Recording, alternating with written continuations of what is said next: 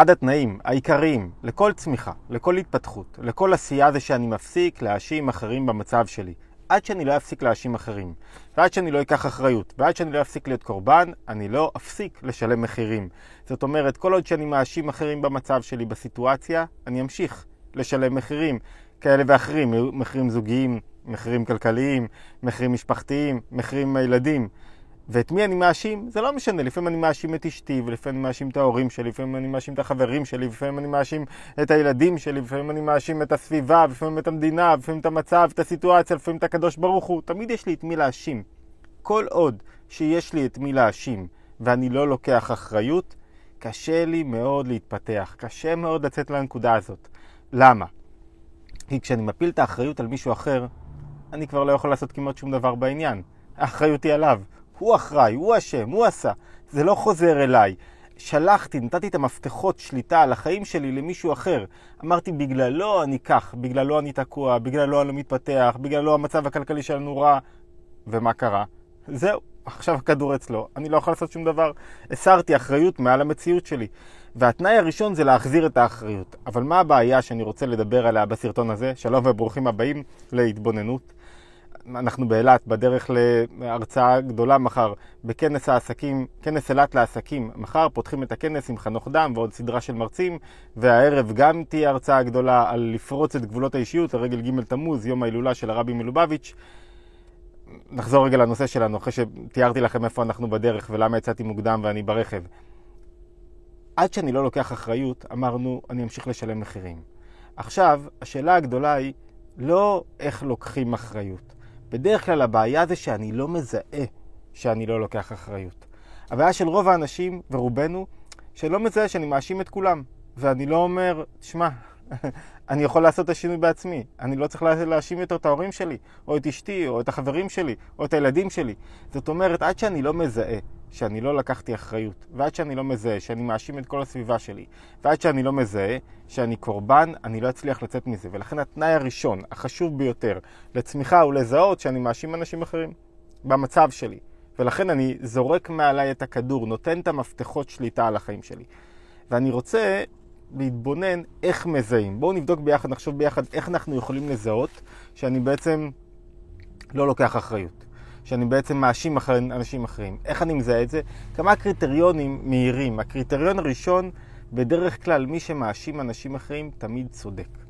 אני צודק וכולם טועים. בהיגיון שלי, ההיגיון שלי הוא זה שתופס, ההיגיון של אנשים אחרים לא תופס. מה זה אומר? אני לא יכול להבין אנשים אחרים. אני לא יכול להבין את המקום שלהם. והמקום של צדק הוא מקום מאוד נוזף, מאוד קשה, מאוד טוטאלי, מאוד לא משאיר מקום לשום דבר אחר. אני צודק, והם לא צודקים, והם טועים. אני תמיד הטוב והם הרשעים. זאת אומרת, החלוקה הופכת להיות דיכוטומית. אצלנו הטוב, שם הרע המוחלט. כשאתה חושב ששם הרע המוחלט ואתה הטוב המוחלט ואתה הצודק המוחלט, כנראה שמשהו יתפספס בדרך. למה? אתה לא קולט. את המציאות, שהיא יותר מורכבת, ולפעמים לאנשים יש התמודדויות, לפעמים לך יש התמודדויות, לפעמים אתה לא מביא לשולחן דברים מסוימים, אתה לא יכול להיות צודק כל הזמן.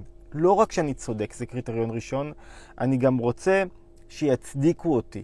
אני חייב לדבר עם אנשים, ואני רוצה לשמוע אותם, מה אתם אומרים? תצדיקו אותי. וכל מי שנדבר איתו, מטפל, חבר, רב, מי שזה לא יהיה, בן משפחה, אני רוצה שהוא יצדיק אותי ואת העמדה שלי. אני לא יכול לקבל שיש לו זווית ראייה עצמאית. שהוא רואה את הדברים באופן עצמאי. ולכן כשאני מחפש שיצדיקו אותי, זאת אומרת שאני ממשיך להאשים אחרים ולהתבוסס באובססיביות בתוך המקום הזה, ולא לשחרר אותו. ונקודה נוספת, אני חושב, אני מאשים אחרים, או תחילת האשמת האחרים, או תחילת חוסר קבלת אחריות, באה לידי ביטוי הרבה פעמים כשקשה לי לפרגן לאנשים אחרים. אני לא יכול לפרגן, לא יכול להגיד מילה טובה. כל דבר, כל כבוד שמישהו אחר מקבל זה על חשבוני. וזה מציק לי, זה משגע אותי שמישהו מקבל כבוד, אה, לא יותר קל, אה, לא יותר טוב בחיים. אז אני גם מחפש שיצדיקו אותי, וגם קשה לי לפרגן לאנשים אחרים. קשה לי לראות את הטוב שלהם, את הניצחונות שלהם, את המעלות שלהם. למה? כי אני, אצלי הטוב, אני האמת, ואני קורבן. כשאני קורבן אני לא יכול לראות את האיכויות של אנשים אחרים. ו, והנקודה הרביעית אולי, והכי חשובה, זה אני מצפה מאנשים. אנשים חייבים לי. למה הם לא נהגו בי ככה? למה לא התקשרו אליי? למה לא כיבדו אותי? למה לא ראו אותי? למה לא נתנו לי? אני קורבן, קורבן, קורבן. היו צריכים, מגיע לי, זה הבן שלי, איך הוא לא רואה אותי? איך הוא לא מתייחס אליי? מה זאת אומרת, איך הוא לא מתייחס אליך? תפקיד שלך בתוך הורה לראות את הבן שלך, ולא לשאול מה אתה מקבל מה, מה, מה, מהילד שלך. מה זאת אומרת? אתה הופך את היוצרות. למה אשתי לא נותנת לי אהבה? תמשיך להיות במקום הזה. למה היא לא נותנת לי? למה היא לא אוהבת אותי? למה היא לא רואה אותי? למה היא לא... כי אתה לא רואה אותה. ואתה לא שואל את עצמך, שהיא השאלה החשובה ביותר, שהופכת את המשוואה, מה אתה נותן? מה אתה מקריב? איזה איכויות אתה מביא הביתה? או את? איך אתה מתגבר על הקרבות הפנימיים שלך? איך אתה משתלט על הבהמה, על מה שבוער בתוכך ואתה כאילו לא נותן לו? איך אתה מפסיק להיות צודק כל הזמן, וכל הזמן להצדיק את עצמך בכל תנועה ותנועה? זאת אומרת, כשאני מצדיק את עצמי יותר מדי, כשאני מחפש שיצדיקו אותי, כשאני רוצה שכולם יסכימו עם ההיגיון שלי, שאני לא מסוגל להבין אחרים, וזה לא משנה אם האחר הזה זה הילד שלי, או אשתי, או ההורים שלי. אני לא מצליח להבין כמה קשה היה להם, כמה הם התמודדו, מה הם עוברים, כשאני במקום הזה. וקשה לי לכבד אנשים אחרים במובן, אני מכבד כשזה לא נוגע אליי, אין לי בעיה לתת כבוד. קשה לי לראות את הניצחונות שלהם, כאילו זה על חשבוני. קשה לי, אני, אני מצפה מהם למשהו. הם חייבים לי וקשה לי לראות את האיכויות שלהם. כולם חייבים לי. ואני לא בטוח שאני צריך לתת משהו למישהו. אני נגרר לתת. למה אני נגרר לתת? כי אני רוצה שיהיה איזה הדדיות, כי אני מבין בשכל שהדדיות חשובה, אבל לא באמת שאני מכבד אנשים, לא באמת שאני עושה את מה שאני צריך לעשות מהצד שלי. כל עוד שאני במקום הזה הקורבני והמאוים ולא לוקח אחריות לחיים שלי, אין לי סיכוי להתקדם, ואין לי סיכוי לשפר מערכות יחסים. וכל הסיכויים שאני אשלם מחירים, רגשיים, כלכליים, בכל מקום, כי אני קורבן. והשאלה שאיתה אולי נסגור, זה למה כל כך חשוב לקחת אחריות. למה כל כך חשוב להפסיק להיות קורבן? למה כל כך חשוב להפסיק אה, להאשים אחרים במצב שלי? לא רק מהבחינה הרגשית. האדם, בכל הנהגותיו, צריך להיות דומה לבוראו. נראה לכם שהבורא מאשים אנשים אחרים במציאות? הוא לוקח אחריות. מה זאת אומרת? כשמישהו מאשים אנשים אחרים, הוא נשלט. הוא נשלט על ידי אנשים אחרים, ולא משנה שהוא כל הזמן מנסה לשרטט את עצמו כצודק.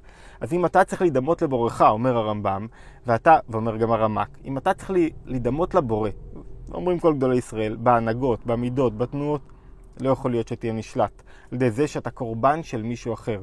אתה לא קורבן של אף אחד אחר, ואף אחד אחר לא אשם במצב שלך. רק אתה. זה לא שאתה אשם, רק אתה יכול לקחת אחריות. מספיק עם שיח ההאשמות הללו. קח אחריות על החיים, תתפתח, תעשה, תפעל, תיצור, תשנה, תחייך, תביא שמחה הביתה, תראה איך הבית הופך להיות שמח. תראה איך אתה מצליח לנצל את הזמן שלך ללמוד להתפתח ולעשות כסף. תראה איך אתה מביא ערך לעולם. תראה איך הדברים משתנים. עד שלא מפסיקים להאשים אחרים ולוקחים אחריות, זה לא קורה.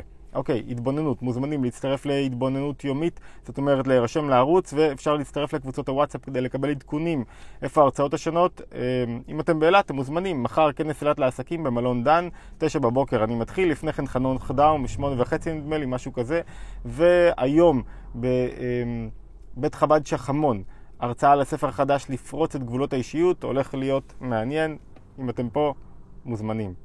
להשתמע בהתבוננות היומית הבאה.